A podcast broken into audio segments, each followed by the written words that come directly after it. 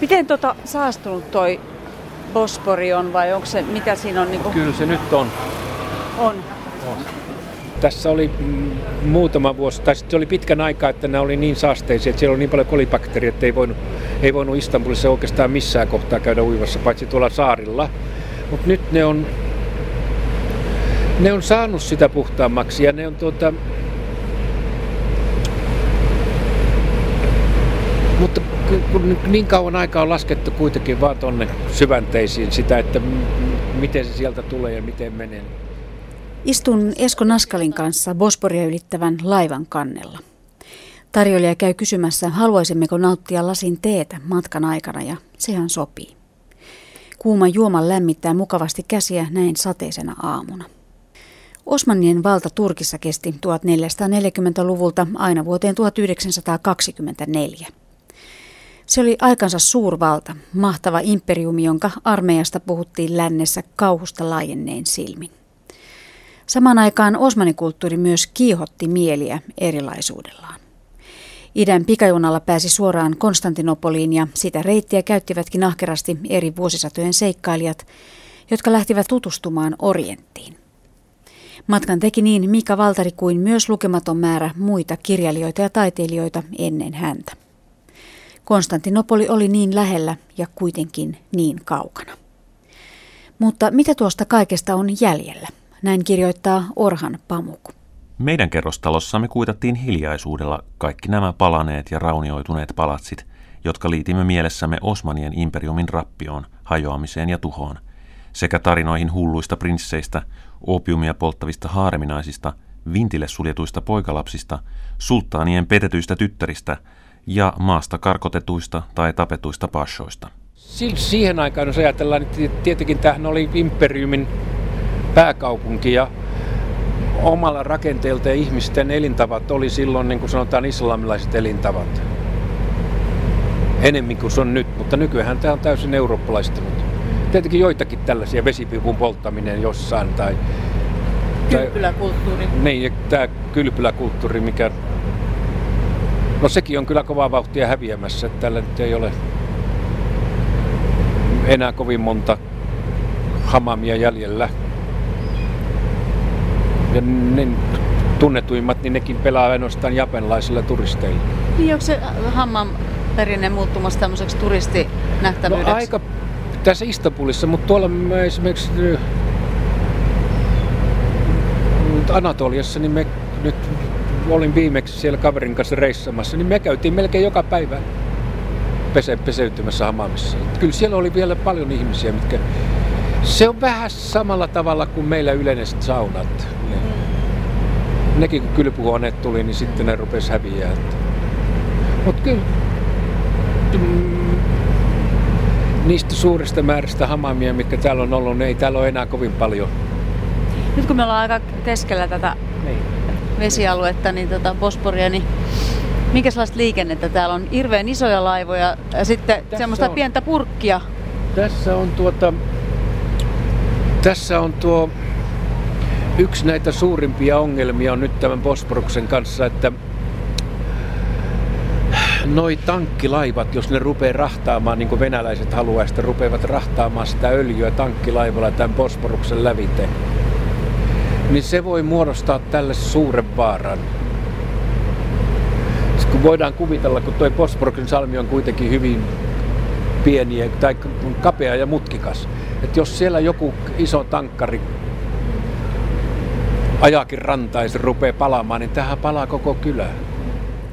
Tutkija Anu Leinonen. Osmani tulee ensimmäisestä hallitsijasta, hänen nimestä, hänen nimensä oli Osman, ja sitten hänen seuraajansa sekä hallitsijat että he, heidän niin hallitsijoiden seuraajat tunnettiin nimellä Osmanli, eli Osmanin miehet, äh, osmanilaiset. Ja Osman johti sellaista pientä voisi ehkä sanoa kuningaskuntaa, vaikka sekin on aika suureellinen nimitys. Mutta pientä kuningaskuntaa Länsi-Anatoliassa 1200-luvun lopulla. Ja sieltä äh, tuli joukkoja onnistui vallottamaan niinkin merkittävän ja tärkein kaupungin kuin Konstantinopolin. Joo, tosin Konstantinopoli valloitettiin vasta 1453. Eli, eli osmanit alusta lähtien taistelivat bysanttilaisia vastaan, koska he aloittivat Länsi-Anatoliasta, mutta he olivat valloittaneet kyllä laajoja alueita Konstantinopolin ympärillä ja heillä oli merkittävä, merkittäviä alueita hallinnassaan Balkanilla. Oli ollut jo huomattavan pitkän aikaa ennen kuin he saivat Konstantinopolin vihdoin valloitettua. Oliko se Konstantinopolin muuri, joka suojasi kaupunkia? No muuri on ollut tietysti tärkeä tekijä, mutta on siinä ollut muutakin. Mitäs nyt kun me ajetaan tätä reittiä tällä laivalla, niin nähdäänkö me mitään vilahdusta Istanbulin merimuureista? Se on pikkasen tuolla näkyy, kato, tuolla noin. Nyt me mentiin ohi. Näet se tuolla ihan punaisen Joo. lipun takana. Siellä on, mutta sitten tähän on rakennettu tämä rautatie. Niin se on tuota, sen takia se muuri on tästä purettu pois. Ja toi rakennus tuossa, missä on, mikä, mistä on tehty taas ravintola, niin se on sellainen, mm, että suuttaa niin vilkutti sieltä, kun laivasto lähti liikkeelle. Toitos. Oikeastaan Fatih Mehmetille, Mehmet valloittajalle, oli merkittävä ongelma se, että valloituksen aikana ja sen jälkeen äh, kohtuullisen suuri osa kristitystä väestöstä pakeni Konstantinopolista. Ja äh, tämä ei ollut hyväksi osmaaneille, eli osmaanit halusivat, että nimenomaan artesaanit ja muut tärkeät kristityt ammattilaiset palaisivat kaupunkiin, joten he tekivät aika paljon myön, myönnytyksiä, myönnytyksiä sitten niin Byzantin väestölle nimenomaan Istanbulin suhteen ja toivottivat nämä tervetulleeksi. Eli, eli kristityillähän oli verraten hyvä asema Osmanin imperiumissa oikeastaan. No, suhteessa, kun vertaa länsimaihin ja mikä oli Euroopassa uskonnollisten vähemmistöjen asema 1400- ja 1500-luvulla, niin, niin Osmani, Osmanin vähemmistöillä oli asiat hyvin. Oliko se, heillä oli joku tarkoituksenmukaisuus siinä, että minkä, minkä vuoksi näitä vähemmistöjä suosittiin?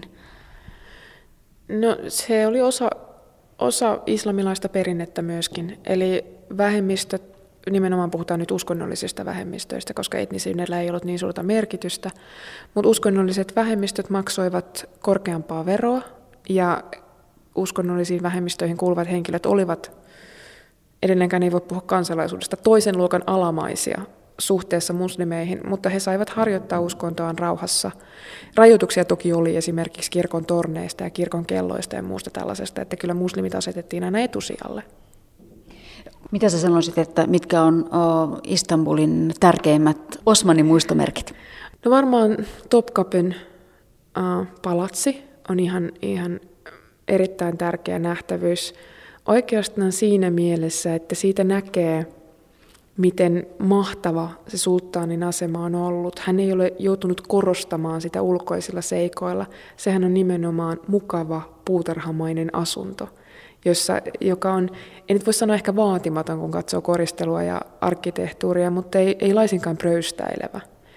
Se on yksi, ja toinen on sitten epäilemättä ähm, Süleymaniyeh moskeja, eli Mimar Sinanin ai, ai, tai Mimar Sinan on Turkin tärkein, tai Osmanikauden tärkein arkkitehti kuuluisin, niin hänen, hänen rakentamansa moskeja.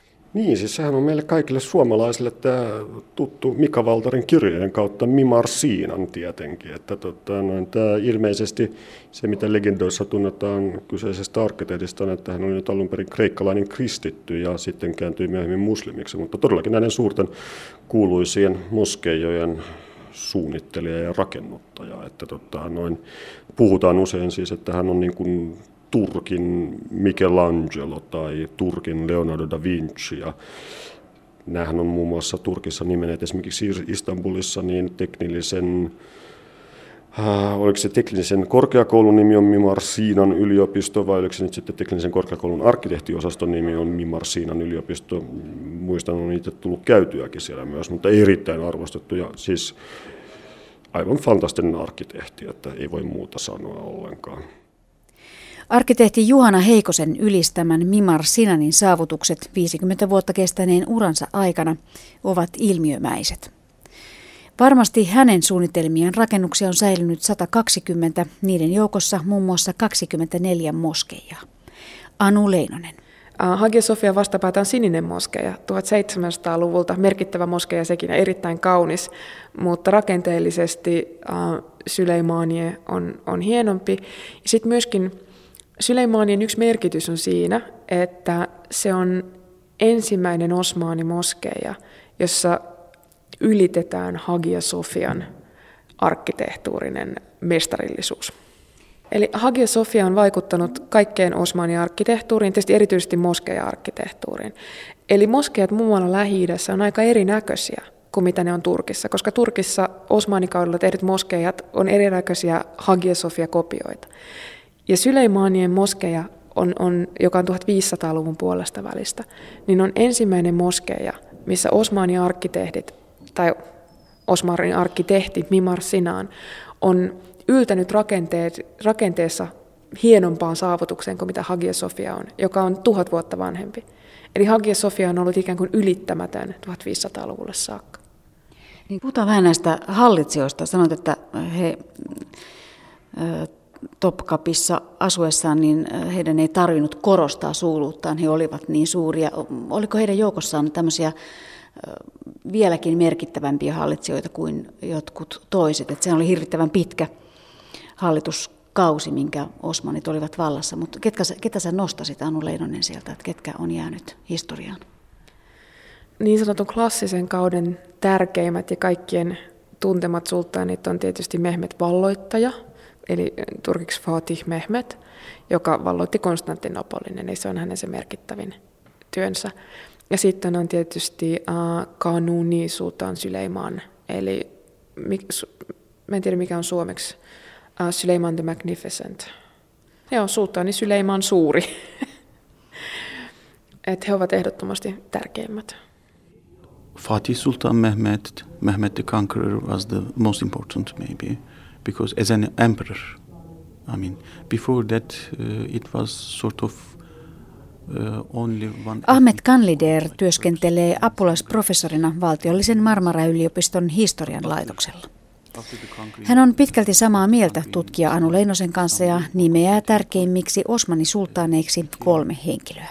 But after after the conquering uh, after conquering Istanbul or Constantinople, uh, it became it went into uh, the period of becoming uh, empire. Ensiksi hän mainitsee Mehmet toisen, joka tunnetaan Konstantinopolin valloittajana ja Byzantin valtakunnan tuhoajana.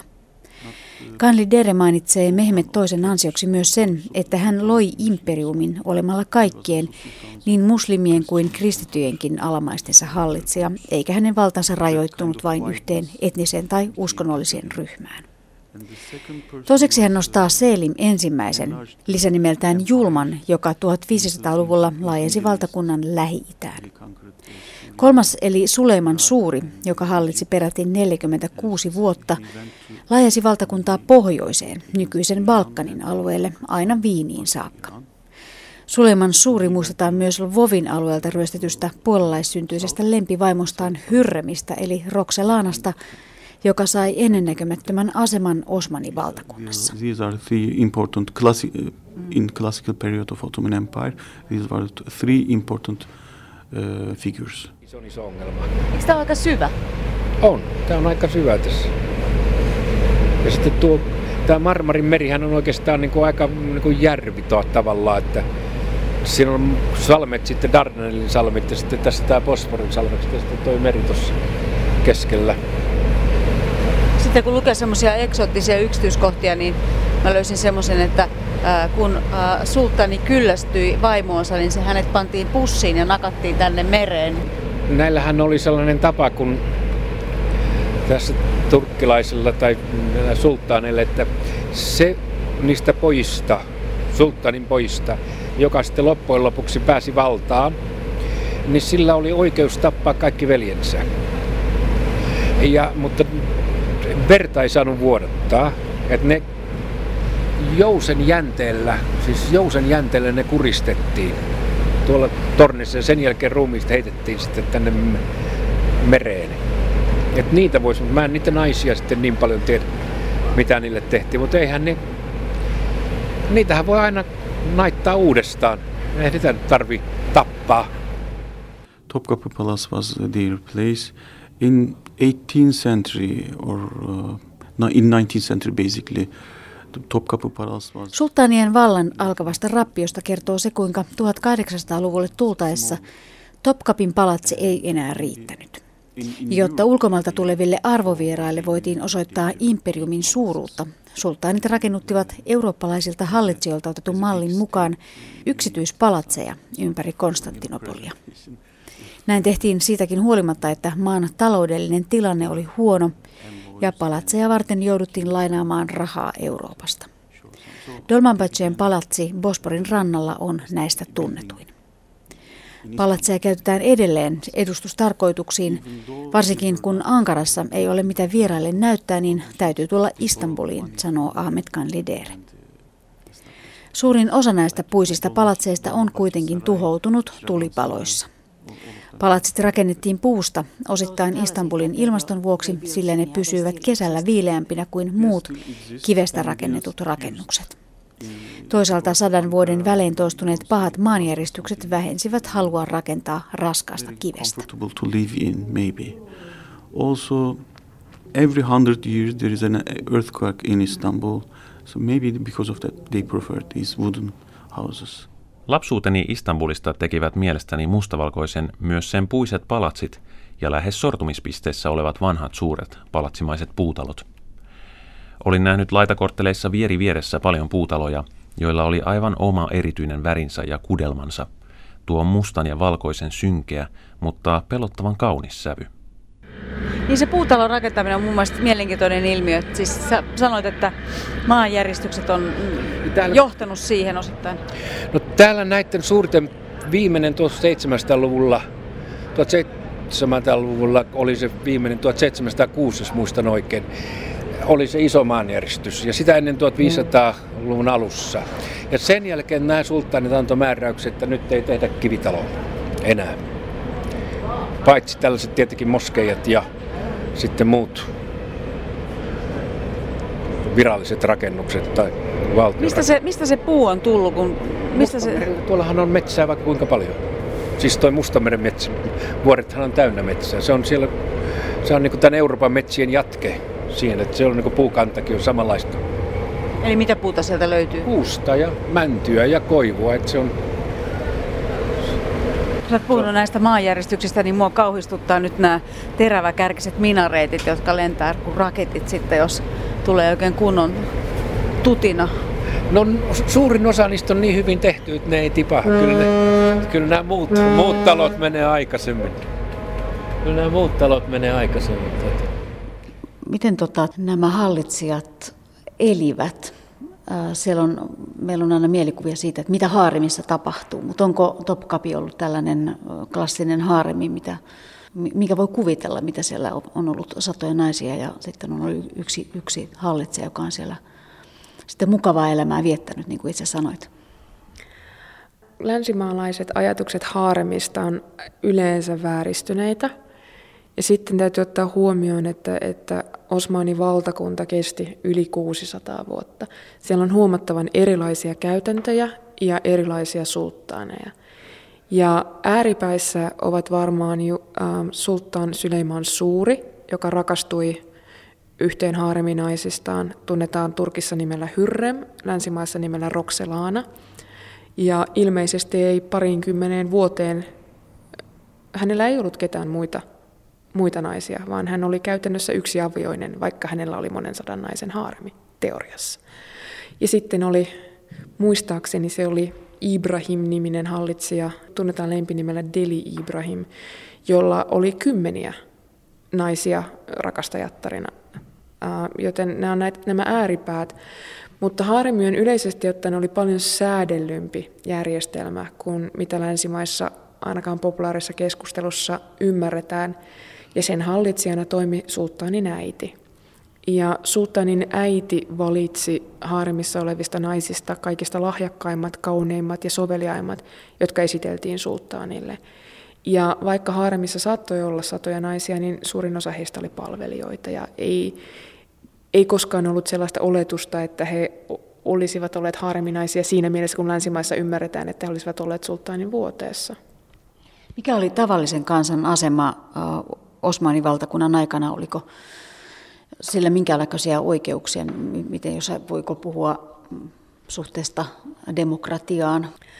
Ei, Osmani valtakunnassa ei ollut demokratiaa. Sulttaani hallitsi Jumalan armosta ja hän oli myös kalifi, eli jonkinlainen Jumalan edustaja, varjo, sijainen maan päällä. Joten hänellä oli absoluuttinen valta. Toki sulttaanilta odotettiin tiettyjä asioita, jotka hänen tuli täyttää. Ja sulttaani, monet sulttaanit äh, suistiin vallasta kapinalla. Ja aihetta on jonkin verran tutkittu, siis demokratiasta ei missään mielessä voida puhua, eikä voida puhua kansalaisyhteiskunnasta, mutta esimerkiksi uskonnolliset järjestöt, niin sanotut tarikaatit, olivat erittäin merkittävä yhteiskunnallinen voimatekijä Osmani-imperiumissa, joten äh, niiden kautta äh, ehkä tavallisilla alamaisillakin oli jotain vaikutusmahdollisuuksia, mutta muodollisesti ei, ja nimenomaan täytyy puhua alamaisista, ei kansalaisista. Ja Osmanien valtakunnassa oli suuri jako eliitin ja massan välillä. Eli eliitillä oli erilainen kulttuuri, erilainen, erilaiset tavat ja pitkälti erilainen kieli kuin, kuin mitä, mitä alamaisilla.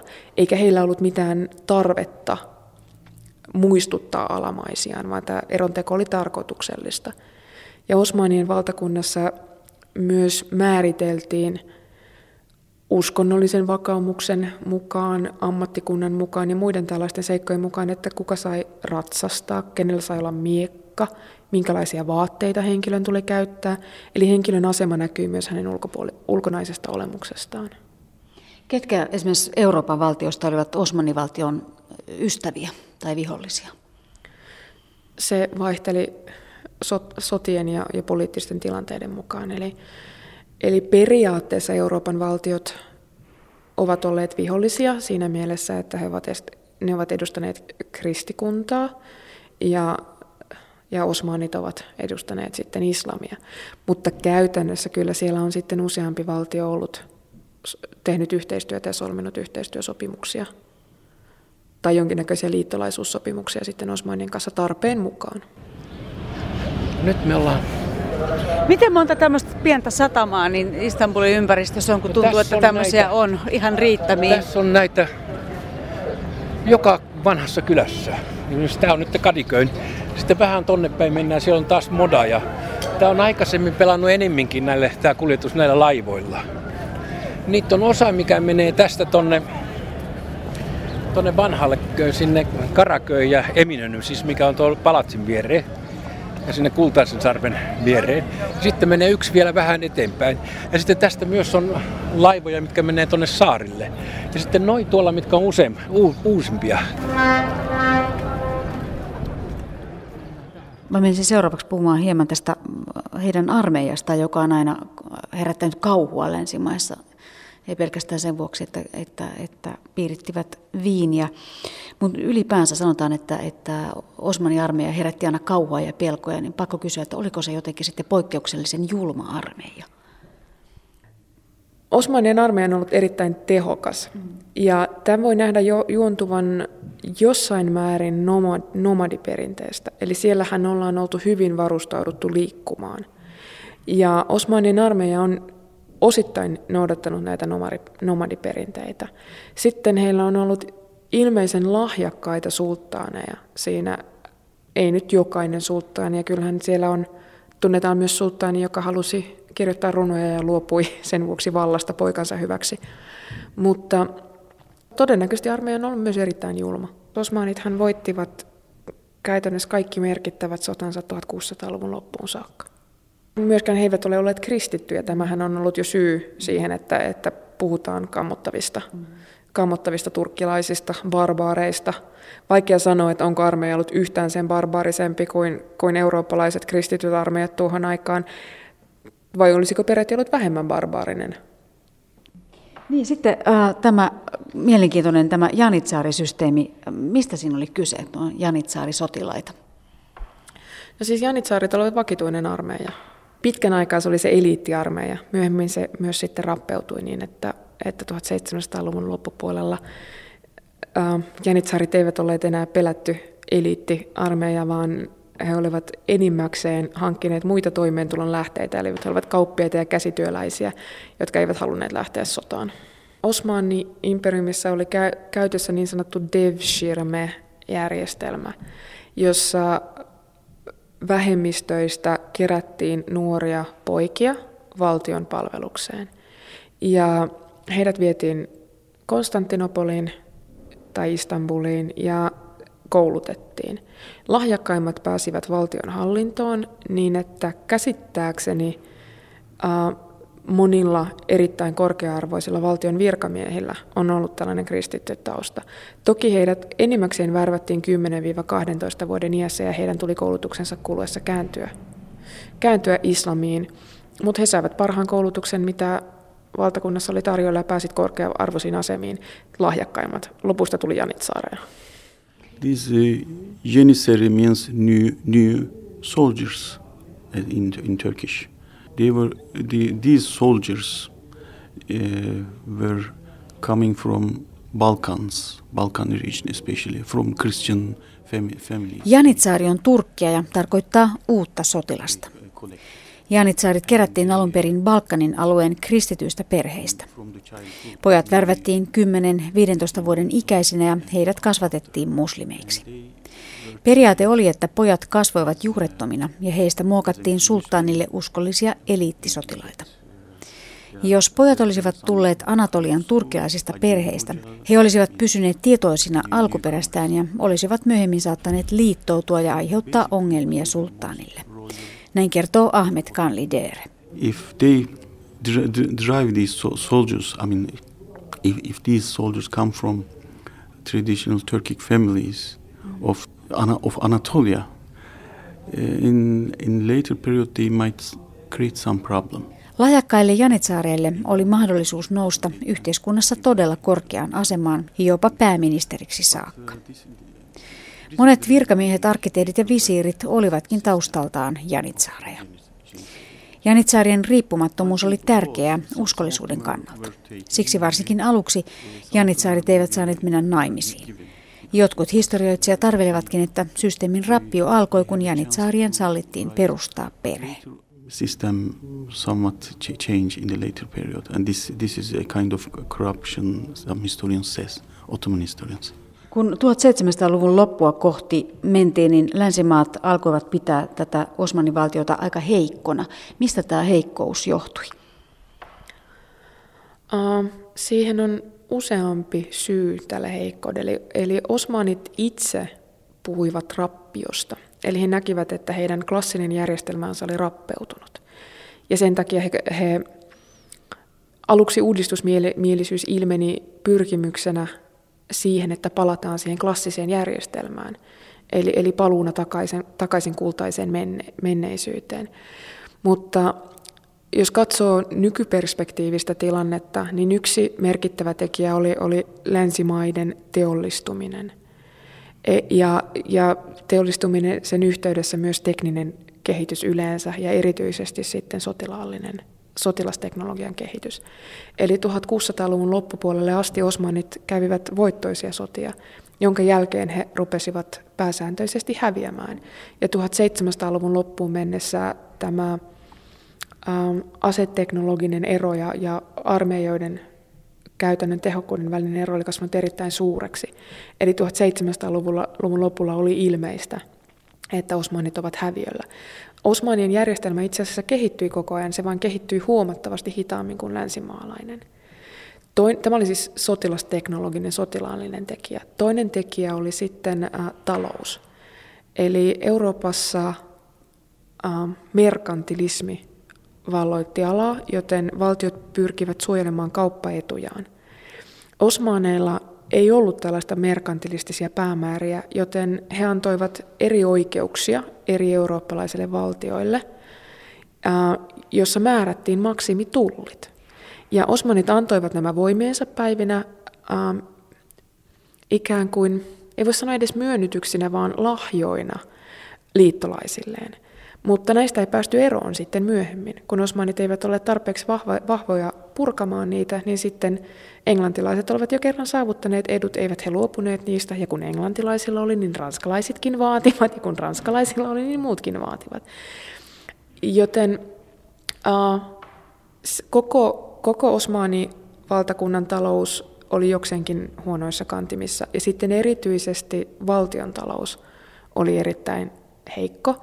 Osittain tietysti myös tämän aseteknologisen eron vuoksi, eli osmanit pyrkivät uudistamaan armeijansa, ja se oli kallista. Siihen meni paljon rahaa, ja sitten valtion talo, tai valtakunnan talous oli hieman huono, koska ei ollut tällaista merkantilista suojelua paikallaan. Ja sitten yksi on tietysti siirtomaat. Eli länsimaihin virtasi paljon resursseja siirtomaista ja erityisesti hopeaa. Joten, ja, ja Osmaneillahan ei tällaista lähdettä ollut saatavilla. Joten Osmanit hävisivät kilpailun ikään kuin usealla taholla ja sitten länsimaat käyttivät sitä hyväksi. Aika harma muistaa sen, että Suomihan on Venäjän kautta ollut sodassa Turkin kanssa silloin Krimin aikaa, mutta vielä vaikeampi kysymys on se, että mistä Krimin sodassa oikeastaan oli kyse? Miksi se sota käytiin? Venäjähän pyrki kasvattamaan vaikutusvaltaansa Mustalla merellä ja osmanit olivat aika heikkoja. Eli oikeastaan 1800-luvulla luvulla Euroopassa pelättiin, tai tuo, nimenomaan 1800-luvun loppupuolelle tultaessa pelättiin, että, että Osmani valtakunta romahtaa kokonaan. Ja siitä olisi hyötynyt eniten Venäjä, joka muutenkin valloitti Osmaneilta alueita 1700-luvulta lähtien. Niin, niin tämän vuoksi sitten Ranska ja Englanti olivat myös tukemassa osmaaneita, koska ei haluttu, että Osmanin imperiumi romahduttaa, romahtaa ja, ja sitten äh, häiritsee Euroopan voimatasapainoa. Ja siinä sivussa Suomikin sitten osallistuu tähän sotaan. Kyllä, Suomi osallistui myös Turkin sotaan ja sen vuoksi meillä on kaalikääryleet. Aha, onko kaalikääryle turkkilainen ruoka? Joo, Turkissahan on erilaisia kääryleitä. Siellä kääritään, ei nyt pinaattiin, mutta muihin vihreisiin lehtiin ja viininlehtiin ja kaaliin ja kaikkeen mahdolliseen. Niin turkkilaiset kaalikääryleet on aika lähellä meidän kaalikääryleitä. Ne on vissiin sieltä Turkin sodan seurauksena tullut tänne. Anne bak helvaları. Sitten tota kanssa voi, kato, tuolla on tota, ne myy sitä pastirmaa, se on sitä kuivattua lihaa. Se on aika jännää, sitä voi laittaa, kato vaikka hernerokan sekaan. Kato, näet sä tuolla, noin tollaset, mitkä riippuu tollaset. Makkaran näköistä. Ei, pötköt. Noin pötköt. Se on kuivattua lihaa, sitä sitten saa ostaa niinku... Mikä vuollaako sitä? Niin, sitten se leikkaa sitä pieniksi palasiksi ja, tai miten vaan. Tämä ei ole mikään varsinainen niin kuin basari, tämä on enemmän kuin tori. Tori, tori. Tämä on tällainen. Tässä myydään niin kuin vihanneksia ja kalaa ja muuta sellaista. Kun näillä on tämä tapa, että ne on, ne on yhden alan liikkeet on yleensä kaikki niin kuin toistensa vieressä. Niin, niin. Että ei tarvi sitten lähteä etsimään kauempaa. What what can we say about it? I don't know about it. Uh, it's not happened, and it's. But uh, Europe was changing and developing from that time on. Miltä Eurooppa näyttäisi, jos turkkilaiset olisivat valloittaneet Viinin vuonna 1529? Ahmed Khan Lidere naurahtaa ja toteaa, että tuohon aikaan Eurooppa oli muutoksen tilassa. Osmanin valtakunta oli jo alkanut rappeutua ja se oli teknisesti ja taloudellisesti muuta Eurooppaa jäljessä. Vaikka Viin olisi vallattu, sitä tuskin olisi kyetty pitämään kovinkaan pitkään, näin arvelee Ahmed Khan Lidere. After, maybe after 1960s, there was a kind of new interest in Ottoman history. A kind of reaction to that period, maybe. Nykyturkkilaisten suhteesta Osmanin imperiumiin Kanli Dere toteaa, että uuden tasavallan alkuvuosina haluttiin tehdä selvä pesäero edeltäjiin. 60-luvulla suhtautuminen muuttui myönteisemmäksi ja se jatkuu edelleen. Kuitenkaan Turkki ei halua samaistua 1900-luvulla syntyneisiin lähi valtioihin, vaan sen katse on käännetty kohti länttä. sort of they, they, their face was, looking just to Europe only. After 19, uh, 1960s, there was sort of new uh, interest in Ottoman history, Islamic past, so, sort of, and in today uh, that that goes on, sort of. Kerropa vähän, minkä tyyppinen alue Istanbulista ja Kadikköy on? Tämä on loppujen lopuksi ollut vanhempi asutuspaikka kuin tuo Istanbulin toinen puoli. Ja tämä legendan mukaan tässähän on ollut, että tultiin orakkelilta kysymään, että mihin pitäisi perustaa kaupunki, niin sanoi sano sen, että se orakkeli oli vastannut, että noiden sokeitten kaupunkia vastapäätä. Siis toi varsinainen, missä se Istanbuli nyt on. Että nämä, tämä Halkedonin olisivat tulleet sokeita, että ne ei nähnyt, että oikeastaan se toi toinen puolen parempi asutuspaikka. Mutta se on kai lohtunut siitä, että nämä on niin kuin ja Yskydar kanssa niin nämä on vanhempi asutusalueita. Tämä oli turvallisempi. Tuo oli Euroopan puolella ja siellä oli kaiken maailman barbaarit aina hyökkäilemässä. Et sen takia. Siis mainitsit aikaisemmin, että tämä Kalkedon hmm. kirkolliskokous niminä ainakin tuttu, niin täällä ratkaistiin naisten kannalta aika oleellisia asioita. No mä nyt en tiedä sitä, onko se mä nyt kirkkohistoria niin perustunut. Joku mulla on vaan sanonut, että se yhden äänen enemmistöllä. Oliko se sitten näin vai ei? Hyväksyttiin se, että tää, täällä olisi naisilla. Täällä hyväksyttiin, että naisillakin olisi sielu. Ja siitä mä olen kovasti kiitollinen niin. Sille yhden äänen antajalle, niin. jonka nimi pysynee niin. yhtä salassa kuin se, joka sen Kekkosen niin. sitten valitsi. Niin, luultavasti.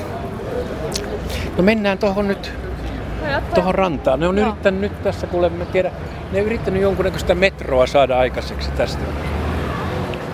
Täältä tonne toiselle. Minä puhun varhain pimenevistä illoista ja isistä, jotka palaavat laitakorttelien katulampujen alla kassi kädessä kotiin. Puhun vanhoista värjöttelevistä kirjakauppiaista, jotka tuon tuosta iskevän talouskriisin jälkeen odottavat aamusta iltaan asiakkaita liikkeessään. Partureista, jotka valittavat kansankäyvän kriisin jälkeen entistä harvemmin siistimässä partansa – merimiehistä, jotka laituriin sidottuja vanhoja tyhjiä Bosporin laivoja pestessään vilkuilevat ämpäri kädessä syrjäsilmin kaukana häämöttävää mustavalkoista televisiota ja nukahtavat pian laivaan. Lapsista, jotka pelaavat jalkapalloa kapeilla mukulakivisillä kaduilla autojen seassa. Huivipäisistä naisista, jotka odottavat puhua pukahtamatta syrjäisillä pysäkeillä muovikassi kädessä bussia, jota ei näy eikä kuulu.